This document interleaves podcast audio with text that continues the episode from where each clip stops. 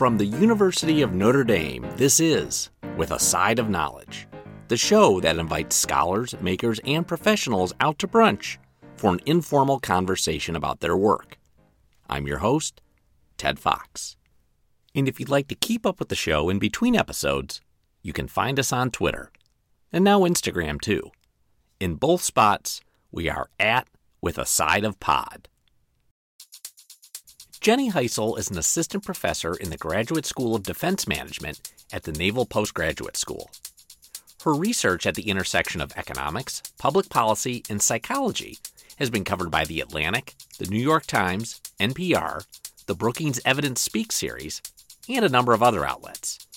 She just received a large grant from the Robert Wood Johnson Foundation to study the Department of Defense's parental support policies. A two thousand seven graduate of Notre Dame, Jenny holds a Master of Public Policy degree from Duke and a P H D in Human Development and Social Policy from Northwestern. Her interdisciplinary expertise has driven her to pursue some really interesting and highly applicable research, not only in the area of parenting, but also education, including on in-person versus online instruction and what impact, if any, school start times have on students' academic performance. In addition, we discussed a paper she has forthcoming in the Journal of Human Resources focused on how the siblings of teen moms are affected by the arrival of the baby, a dynamic that hasn't been closely studied to this point. As you would expect these days, our conversation was a virtual one, and that was thanks to Jenny's husband seeing a tweet we sent looking for guests, and then her taking the time to reach out. We're thrilled that she did. Jenny Heisel, welcome to With a Side of Knowledge. Thanks for having me.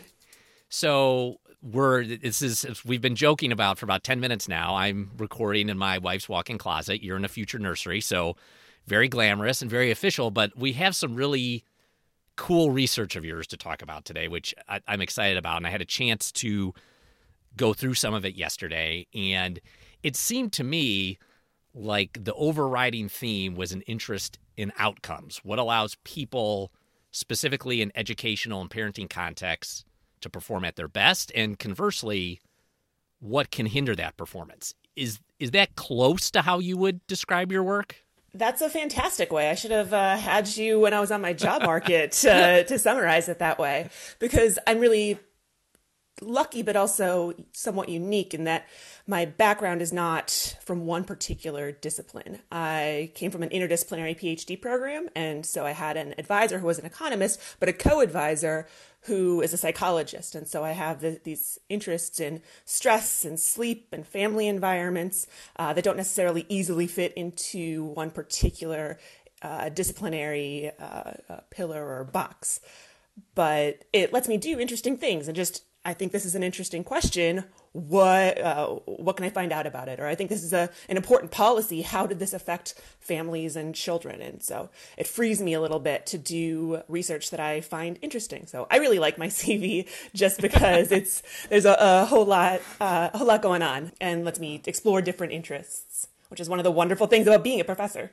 Well, I was going to say, I mean, I think one of the things that I noticed in looking at the papers, and because of the way I was going to, the first one I was going to ask you about, I started to write, well, one of your papers that's generated some media attention. And then when I was looking through the list, I was like, oh, a lot of these have generated a lot of media attention. And I think listeners, as you're listening to this, it does move around from different topics, but you understand why, because these are really real world relatable things. And so th- the first one I that I was looking at, it was published in two thousand sixteen. And you, as you noted in an email to me, it's exceedingly relevant in the era of coronavirus because it compared the benefits of classroom versus online instruction.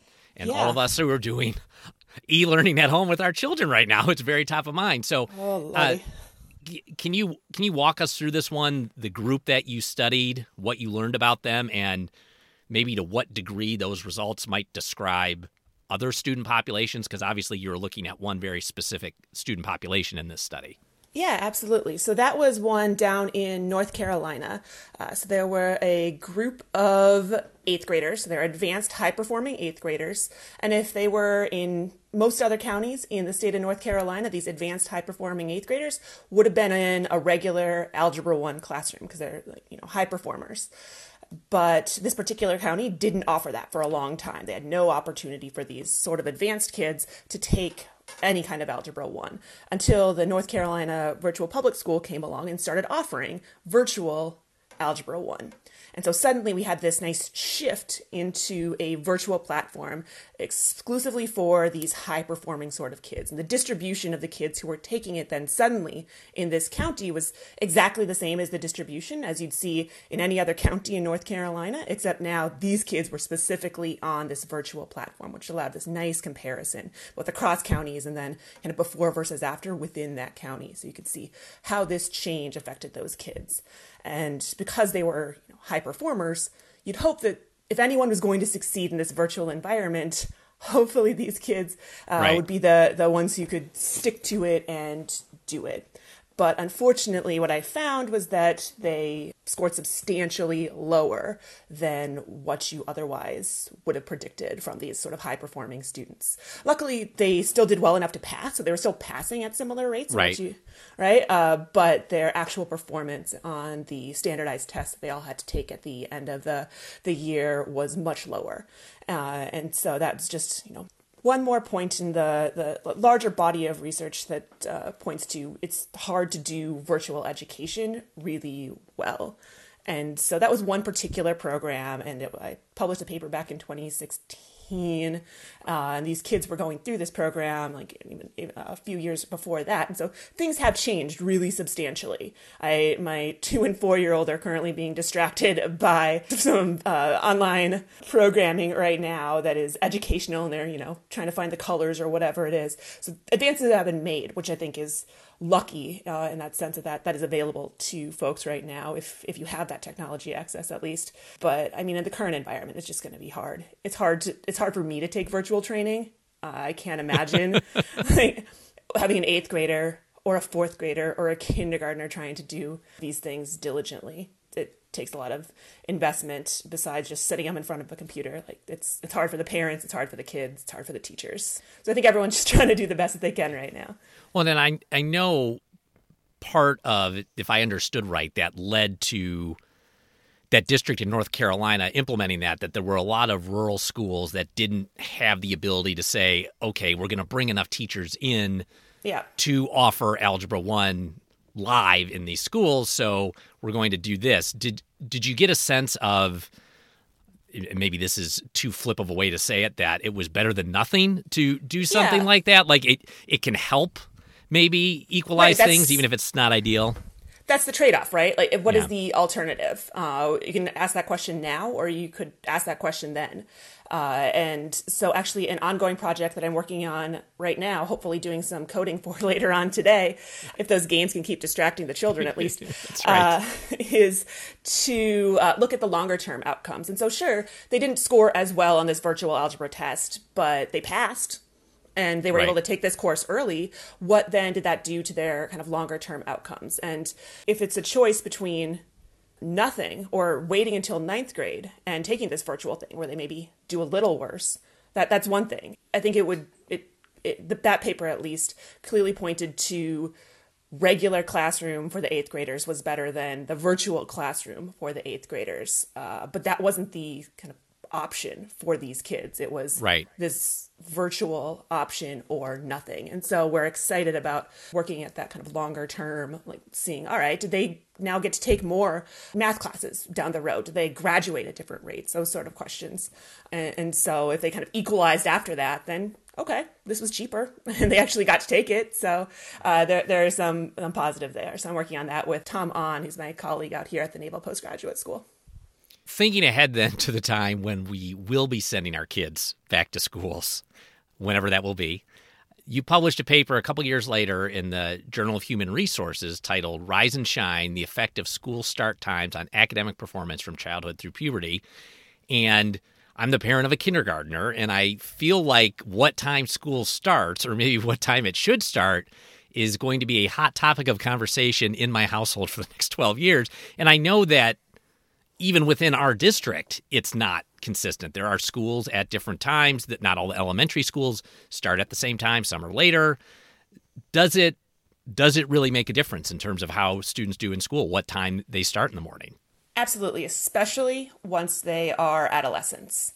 And so uh, girls go through puberty a little bit earlier than boys, so might start seeing that for the girls first. Uh, but it consistently is shown, uh, not just in my own research, but across the board, uh, broadly points to earlier start times for especially middle schoolers and high schoolers is associated worse, with worse academic outcomes for those students. They are biologically programmed to stay up later. So it's not like it's, oh, they're just making choices to, I don't know right. what kids do these days. I was going to say like, like watch late night television, but that's dating me very substantially. That's right. That's right.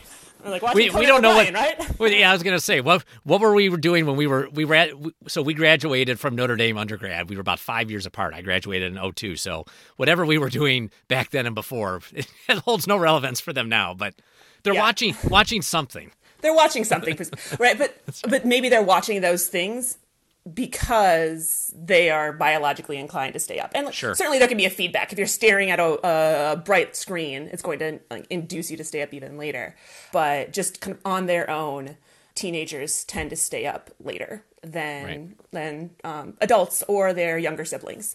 And so if like they're they're kind of being uh, forced to, or yeah, forced to stay up a little bit later, but then school start times are standardized uh, and forcing them to wake up, then they're just not going to be getting the sleep that they need. And you can see them try to make up for it on the weekends, let's say, uh, but they can't make up enough for it on the weekends to be performing optimally during the school week. And so that is one area where I think there's some potential for a relatively cheap way to improve academic outcomes for students by kind of shifting around those schedules. There's always pushback, though, reasonably so. Like if you move the, the high schools later, then you have to move the elementary schools earlier, uh, which people don't want to do. They don't want to have the elementary school kids waiting for the bus in the dark, for instance. That's a totally valid concern. Right.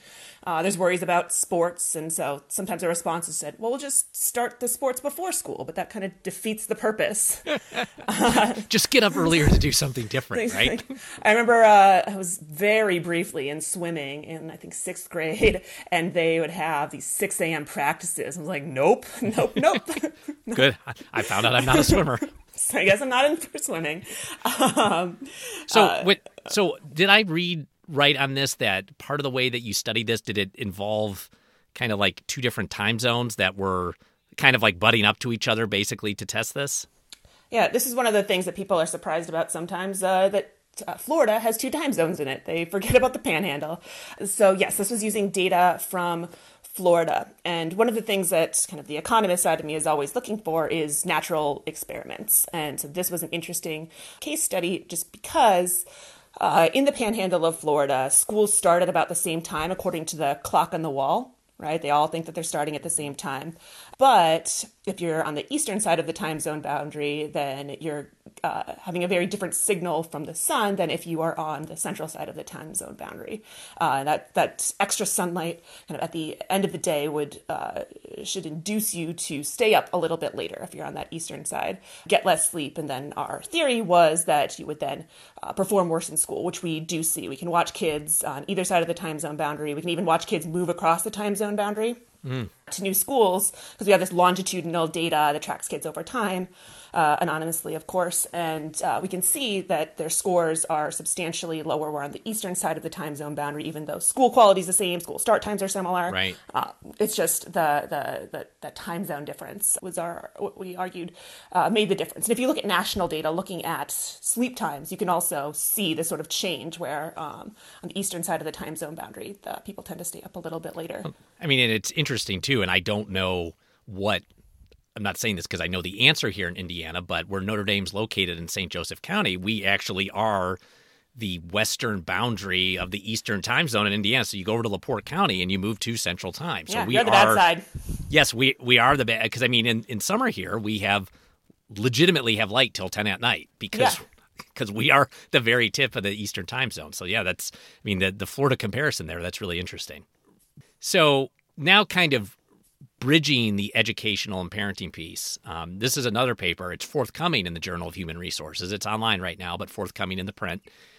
Uh, how, I mean, we hear a lot, or at least I feel like we've heard a lot over the years about uh, teenage pregnancies, teenage moms. But one thing that you did, you studied the siblings of teenage moms, which there hasn't been a lot of work done on, particularly with respect to their academic performance.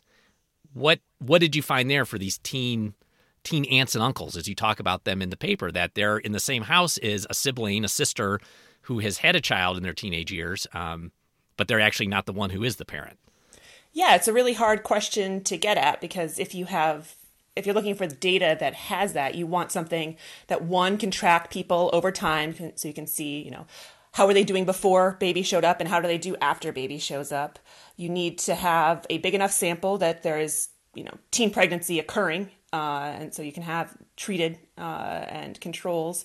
And then you need to be able to connect not just the teen moms, but you have to connect the families and the family units. And so that's a fairly difficult ask. And so I was lucky enough to get access to, this is again, some Florida data that let me do all of those things. And I could see when teenagers gave birth, and I could see who uh, uh, who their families were. And so I was able to track siblings over time, and I could see the sort of patterns in these households. And so I connected the the what I call teen aunts and teen uncles to other folks who are very similar, on similar trajectories beforehand, up to, you know, a year before the birth. So even before the mom got pregnant, I could see them kind of moving together on similar trends. Uh, but then once this baby shows up, I can see a sharp drop in the performance of the teen aunts and the teen uncles relative to those kind of comparators that I was uh, uh, looking at before, and their outcomes diverge.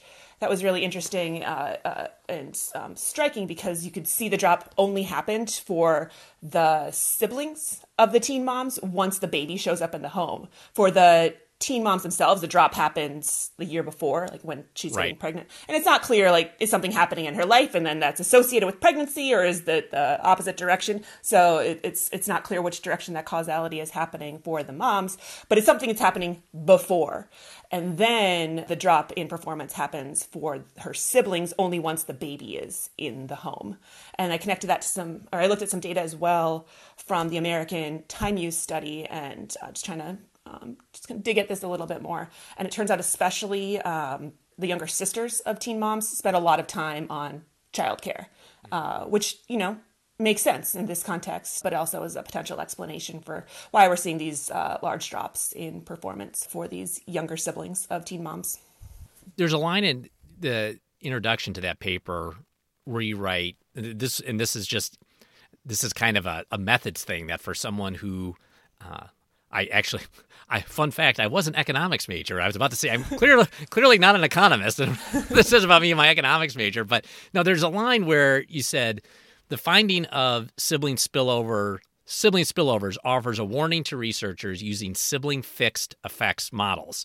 And I was just, that was really interesting to me. And I felt like I, from reading it, I kind of had a, a vague appreciation of it. But I'm wondering, what is a, what is a sibling fixed effects model, and how is that different from what you were doing to try and get at these dynamics in this study? Oh, a methods question. You didn't see that coming, right? Didn't, I, I, perhaps I underestimated. I don't know. Uh, apologies.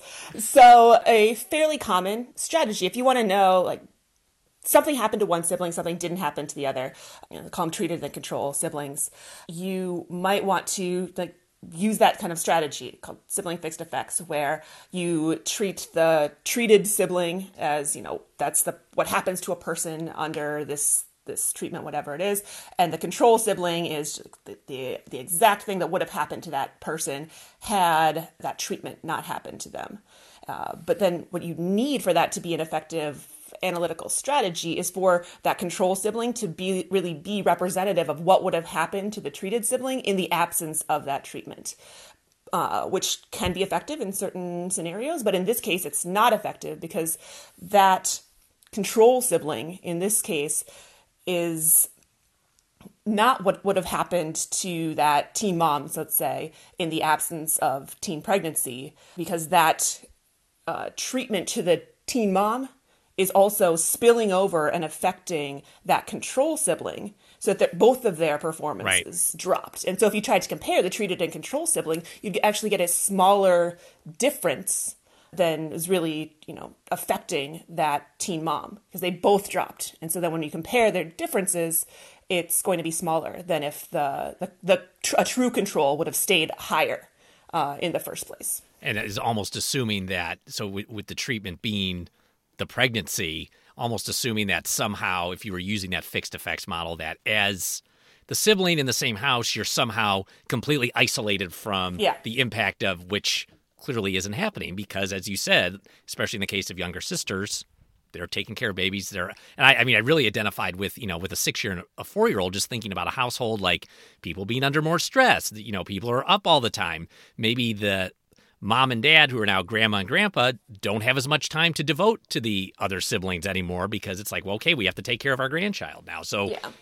it, it, I mean, it makes total sense that even though you aren't the sibling having the child, your life is being changed in some pretty fundamental ways. Absolutely. And there's been some great uh, sociology research looking into like just going into these homes and talking to people or observing, and just been some indication that the parents have less time to just watch over and see what their like the non-parenting younger siblings are doing or whatever else, right? There's more stress in the home. There might be more money problems. There might be all sorts of things. The whole family is disrupted. And I'm really interested in what's happening to the whole family mm-hmm. as a larger unit rather than just the, a couple of the individuals. And so this is a nice chance to, to look at that larger group. And I think it's important because if we think about like what are the costs of teen pregnancy, you can easily think, well, there's probably cost to the moms, there's probably cost to the babies, but current estimates uh, of like the true cost of what teen pregnancy is might not include the grandparents. They might not include the siblings, but I at least can show that there are some costs to other members of the family as well. And then when you start to consider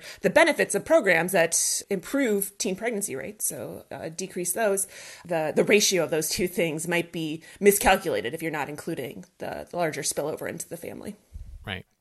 So I know this project has inspired one you're currently working on that examines the health and job performance of new parents. Considering we both have young kids at home, maybe this is one we don't want to hear the results of. I don't know. But what can you tell us at this point about, about this research? Yeah, I'm pregnant, so I really don't want to find the results of this one.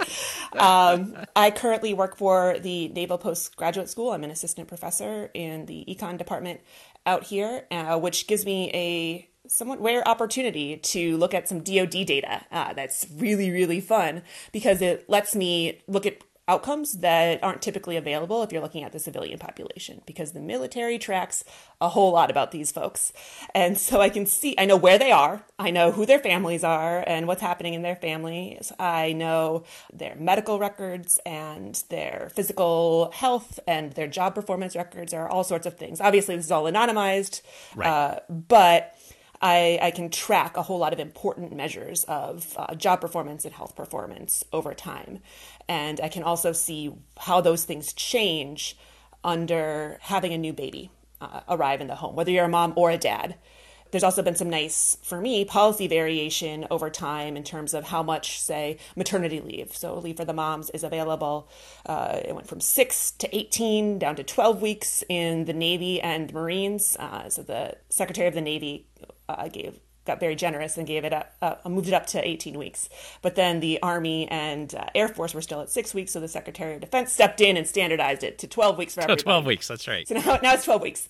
Uh, but I get, but that is actually wonderful for me because I can see how any changes to parents differed across those policy periods. And it wasn't because, you know, any individual was making a particular choice. It was just this external choice thrust upon them by these policies. And so I can uh, watch patterns over time. And I can show, and I do show, that there are uh, substantial drops in physical performance, for instance, immediately following the birth for even the dads. Uh, so it's not just the moms. Like obviously, you'd expect there to be, you know, moms running slower for a little bit sure, around sure. pregnancy. That's not surprising to anybody. But I can even show that uh, these very physically fit dads are running, you know, twenty seconds slower on a three mile run, which is fairly substantial for them and also has job implications for them. And so even dads are being affected by this, which is a nice opportunity to show that. Because I think we all know it. I, I think any, ask any new parent how they're doing. Like, I, I think new parents know that it's hard, but this is a way to sort of quantify and see if it actually shows up in the work performance and the health of individuals. And then the next step in that research is to relate that to some support programs that are available to these parents, whether it's maternity leave. Maternity leave might help both moms and dads if they're married to an active duty spouse. There were some changes to paternity leave as well. Um, there's varying access to childcare depending on where you are in the, the country if you're active duty. So I can look at these different policies and see if any of those help support parents, how to get them back on track or back to uh, normal, whatever that is, sooner. So that's the the next step in this. I'm really excited. We'll come well, back sometime and uh, that's right. No, we'll have to do another update. one. Exactly. Yeah. So and I, I would imagine, too, just, you know, in addition to kind of the richness of the data set of being able to access that through, you know, all the different branches of the military, it's also got to be, I would think, a lot more representative population of the U S population, maybe as a whole, than a lot of other things would be, because you're, because I, I know, too, the, the goal isn't only to help military families, but it's what, you know, what are broader conclusions you can draw for all parents who are expecting children. And I would imagine that, you know, people from very different geographies, very different demographic backgrounds, that only has to add to, I don't know if this is the word, the extrapolability of the research maybe to, to other contexts. Yeah, no, absolutely. That is something I say all the time, whether everyone believes me, but uh, it's nice because, you know, if you... Most workers in the United States do not get paid maternity leave. This is a rare opportunity right. in the United States for someone with just a high school education to get like six or eighteen or twelve weeks of paid maternity leave. Um, that's unheard of. That's more common, but not guaranteed among like management or higher educated sorts. And so this is the context where we have both like high school graduates and people with graduate degrees or at least bachelor's degrees. So we have nice diversity uh, in terms of educational backgrounds and in terms of a wide variety of backgrounds, anything you, you can think of, because this is, one, a really large sample. There's a whole lot of people that are uh, in the military, which is nice for, for my sake for this analysis. Uh, but it's also helpful that when we want to dig into who does this help the most. And so I can show, for instance, with a, a, a related paper on that, that looks at how much maternity leave is actually being used by these families, that it's really the enlisted, so the people who are mo- more likely to have a just a high school degree uh, compared to the uh, manager types, so the officers uh, who are taking up more of the leave in general. So like, we can start getting at some of those sort of questions that you wouldn't be able to if we just had, say, data from some random firm in the United States. So. Right. Which is which is great for me uh, and, and hopefully for just understanding the world a little bit better. So I when I went to the Naval Postgraduate School website yesterday, and I was looking up some information on you before the interview, and I found you on the homepage because you just recently received a large grant from the Robert Wood Johnson Foundation, and it looked like it was for a similar project. I didn't know if you were kind of expanding into some new areas with it, so... Is it something new? Is it an expansion of what you've been doing? What is that project? So Robert Wood Johnson Foundation has a program called Evidence for Action that tries to find programs and policies in place in various places in the United States and uh, determine h- how those help or don't help health outcomes. And so I was lucky enough to get a grant from Robert Wood Johnson to study these changes to uh, leave policy and childcare options within the D O D context. So it's definitely related uh, as I look at the health outcomes from them. And that's work with Olivia Healy, who's a graduate student over at Northwestern. She's fantastic and a full partner on this project. And I'm also lucky enough, because I work where I work, to have some active duty military personnel who work on it, uh, who can answer all my dumb civilian questions. so Captain Mike Larson uh, has been fantastic on that so far. Um, wonderful.